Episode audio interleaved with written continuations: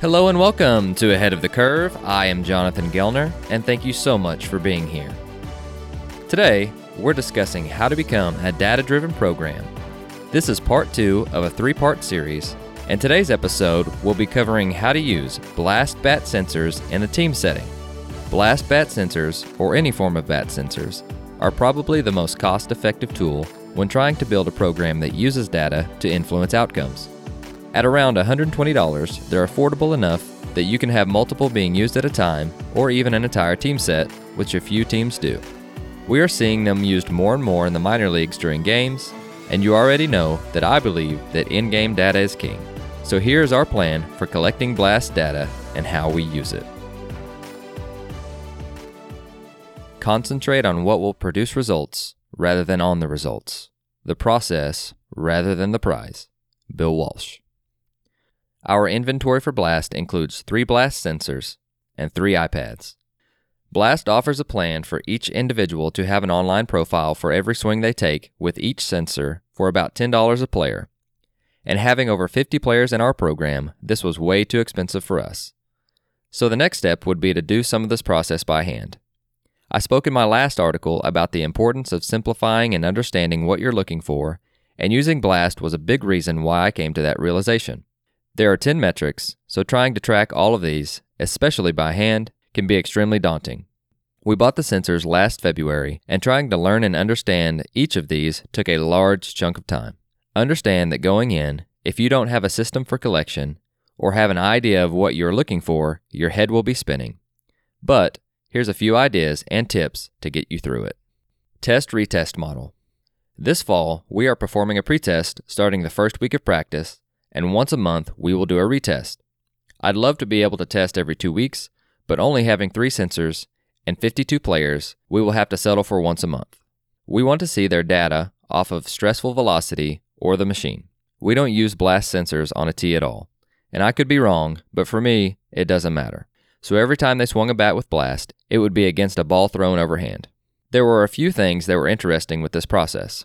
I loved to see how their swing pattern was challenged and changed when they went from BP to the machine, and we had some that dropped almost 10 miles an hour of bat speed. Or we would have a positive attack angle, and as soon as they saw 88, went back to negative. So there is definitely some value in that model as well. Although seeing the velocity they're going to see in games will give us the most realistic look, another option would be mixed BP. So now you know what they will be tested on, so here's how we set it up. Instead of paying for the profile, we titled the session as the player's name, and that player would only use their bat during this time with the sensor. I spoke in a previous article about how we use weighted bats, but for the sake of getting a larger sample size, we would have them skip overload and underload training for test day.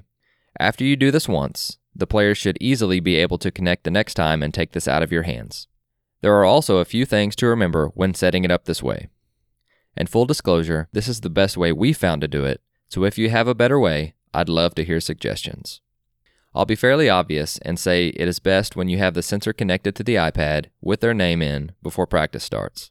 This can be time consuming, but you don't want to take this time away from practice. With our model of testing, each player is responsible for their own iPad and they take it with them through rotations. One thing to problem solve is to make sure that their name is in before the end of the session, or you will have a hard time tracking whose swings or whose.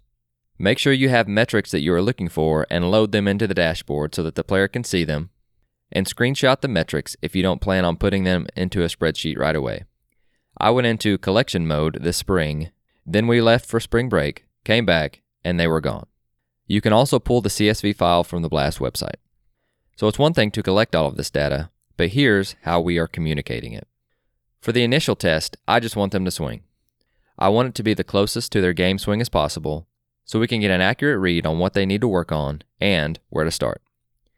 After they get done with the training session, we go over the metrics we want to start with. We then help the player to fully understand each metric and the meaning and why behind it.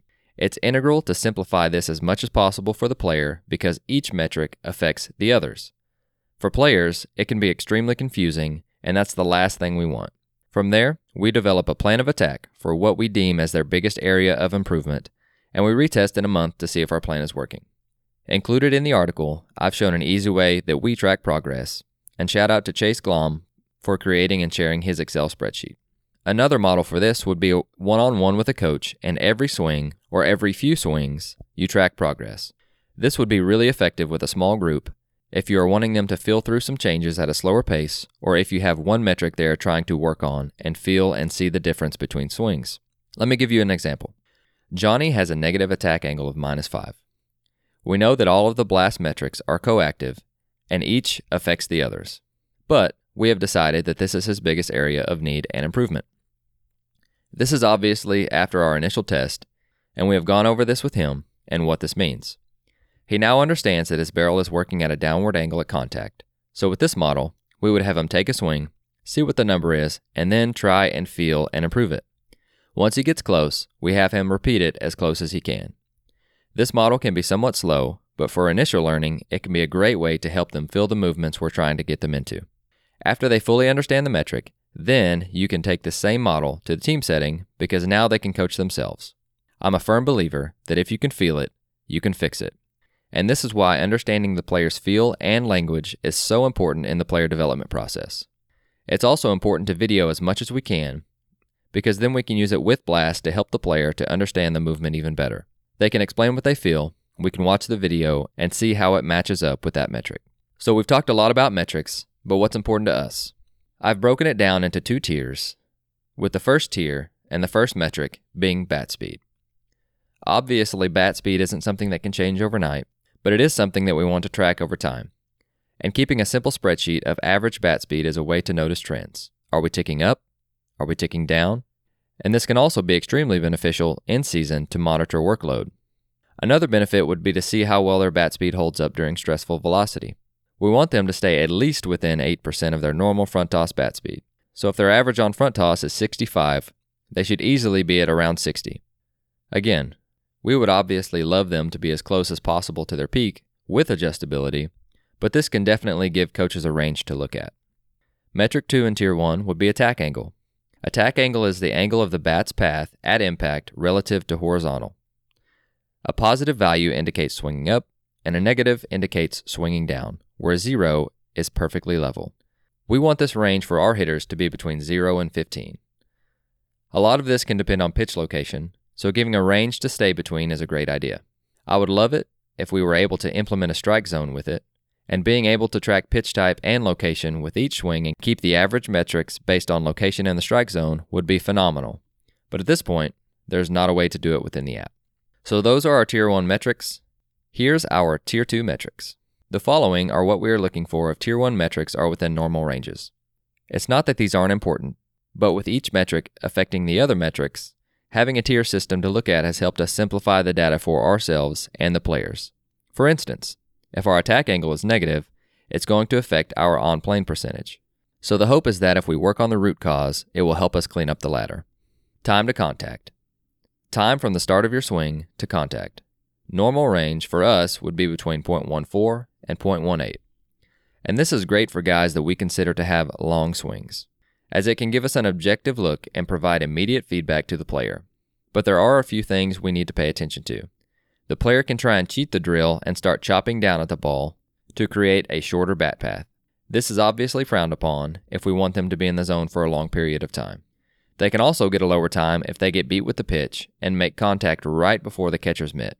And it may be a smaller number, but in no way is this what we want.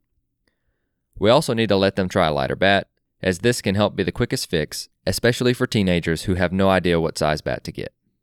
I've included a video of one of our younger players, and one thing that he and we decided to work on this fall was being quicker to contact. His bat speed was in the mid 60s, and his attack angle on the day of riding this was 6 degrees. When he started his hands, they got disconnected from his rotation, causing him to be late. And the swing that I showed in the video was with a softball bat, which is a cheap underload bat with the ability to teach barrel accuracy that we use. Another part of the problem is that he reaches out with his front foot, which causes him to reach back, which causes him to reach back with his hands to stay balanced. So, what are we doing to work on this? One of my favorite constraints is the connection ball. The goal with this is to keep the ball between the forearm and bicep tight and it shouldn't fall out behind you. We want to do this with our top hand, and this will help give the player a clearer picture of what it's like to stay connected during their swing. With this particular player, He said that multiple times during the training that he could feel the difference, and again, if he can feel it, he can fix it. The second metric we're going to discuss today is on plane percentage. And per blast, there is a high correlation between a hitter's setup posture and the on plane percentage metric. A good functional swing will have an average on plane starting at 60% or higher, with a typical range being 55% to 65% or higher. This is another one that I wish we had a strike zone in the app for. Our score is going to have some variability based on pitch location and timing, so having a zone and percentage within that zone would be very helpful. Since we don't, we give them a range to stay within, and we want our players to stay on plane as long as possible, and I think this is one of the few things that the hitting community can most agree on. A drill that we like to use is the top hand stay through drill, and I've included that in the article linked below. So, with all of that information and only three metrics covered, where do we start? Well, here's the best advice I can give you Blast provides an opportunity to give objective feedback on what the bat and body are doing throughout the swing. Remember that each metric affects the other, so pick one to focus on at a time. Blast can provide a ton of information for players, but at the same time, it can be overwhelming if you, and especially the player, don't know what they are looking at. Have a great week. Thanks for listening. Coaches, your players aren't afraid to work hard. They just can't afford to get it wrong. And that is why you should attend the 2019 Skill Acquisition Summit hosted by Randy Sullivan's Florida Baseball Ranch and the Strength of Skills from the Netherlands. This annual event will take place on October 12th and the 13th in Lakeland, Florida. This event will have a premier panel of presenters including Frans Bosch from the Netherlands and Rob Gray from Arizona State University. The most forward thinking coaches in the business will funnel the information down to the bare bones of on the field application of leading edge skill acquisition and motor learning science. You will leave equipped to help your players optimize the return on their training time. For more information, call 1 866 Strike 3 or go to floridabaseballranch.com backslash summit. Presenters include Frans Bosch, Rob Gray, Martine Nijhoff, Bart Hanegraaff, David Mann, Paul Venner, Ron Wolforth, and Coach Randy Sullivan, who will serve as host and moderator for this exciting event. I will be in attendance, and I hope to see you there.